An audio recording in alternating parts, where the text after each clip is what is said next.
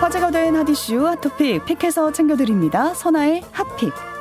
첫 번째 핫픽은 쓰레기 집에서 세상 밖으로입니다. 쓰레기로 가득한 집에 홀로 살던 60대가 지역사회의 도움으로 세상 밖으로 나왔는데요. 지체장애가 있던 A씨는 서울 마포구에서 수년간 홀로 살아왔습니다. 보호자 없이 살아오면서 별다른 복지 혜택도 받지 못하다가 최근에 낙상 사고를 당하면서 거동이 불편해진 상황이었습니다.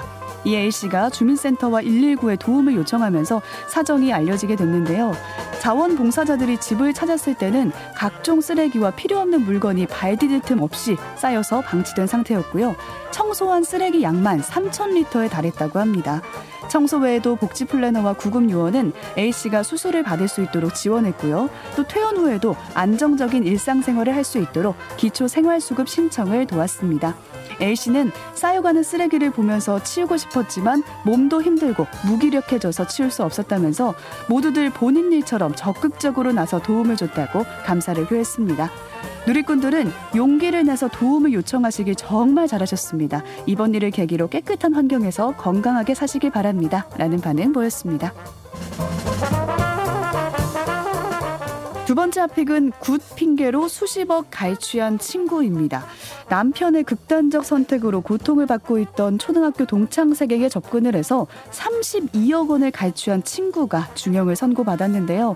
이 친구는 2013년 2월 중순부터 구술하지 않으면 죽은 남편이 구천을 떠도는 귀신이 된다면서 동창생에게 돈을 요구했습니다. 돈을 주면 자신이 아는 사람을 통해서 굿을 해주겠다고 한 건데요.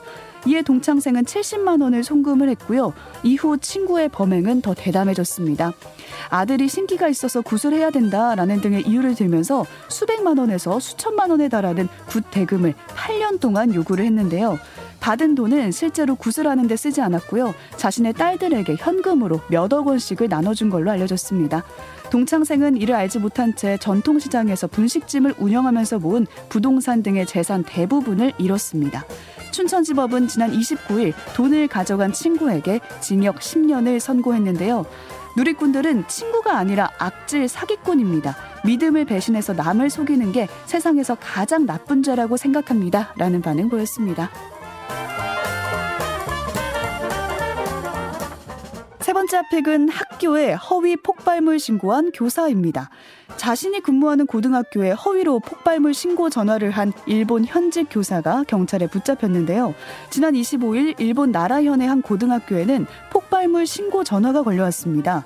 학교 건물 1층과 3층 체육관 부근에 폭발물이 있을지 모른다면서 오전에 수업을 마치지 않으면 위험할 수도 있다라는 내용이었는데요.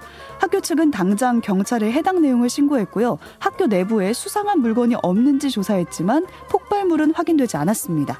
이후 경찰은 신고자를 알아보는 과정에서 신고자의 목소리가 한 교사의 목소리 같았다는 학교 직원의 진술을 확보했는데요. 경찰이 CCTV 등을 조사한 결과 전화가 걸려온 아침 8시쯤 해당 교사가 공중전화로 이동한 뒤에 다시 학교로 돌아가는 모습이 담겨 있었습니다. 해당 교사는 경찰 조사에서 일하러 가기가 힘들고 쉬고 싶어서 전화를 걸었다고 범행을 시인했습니다. 누리꾼들은 자기가 일하기 싫다고 학교 전체를 위험한 곳으로 만들어버리면 어떡하나요? 웬만하면 모시는 문화가 있던 건 아닐까요? 이 와중에 목소리 알아본 직원 칭찬합니다. 라는 반응 보였습니다. 지금까지 화제의 토픽 선아의 핫픽이었습니다.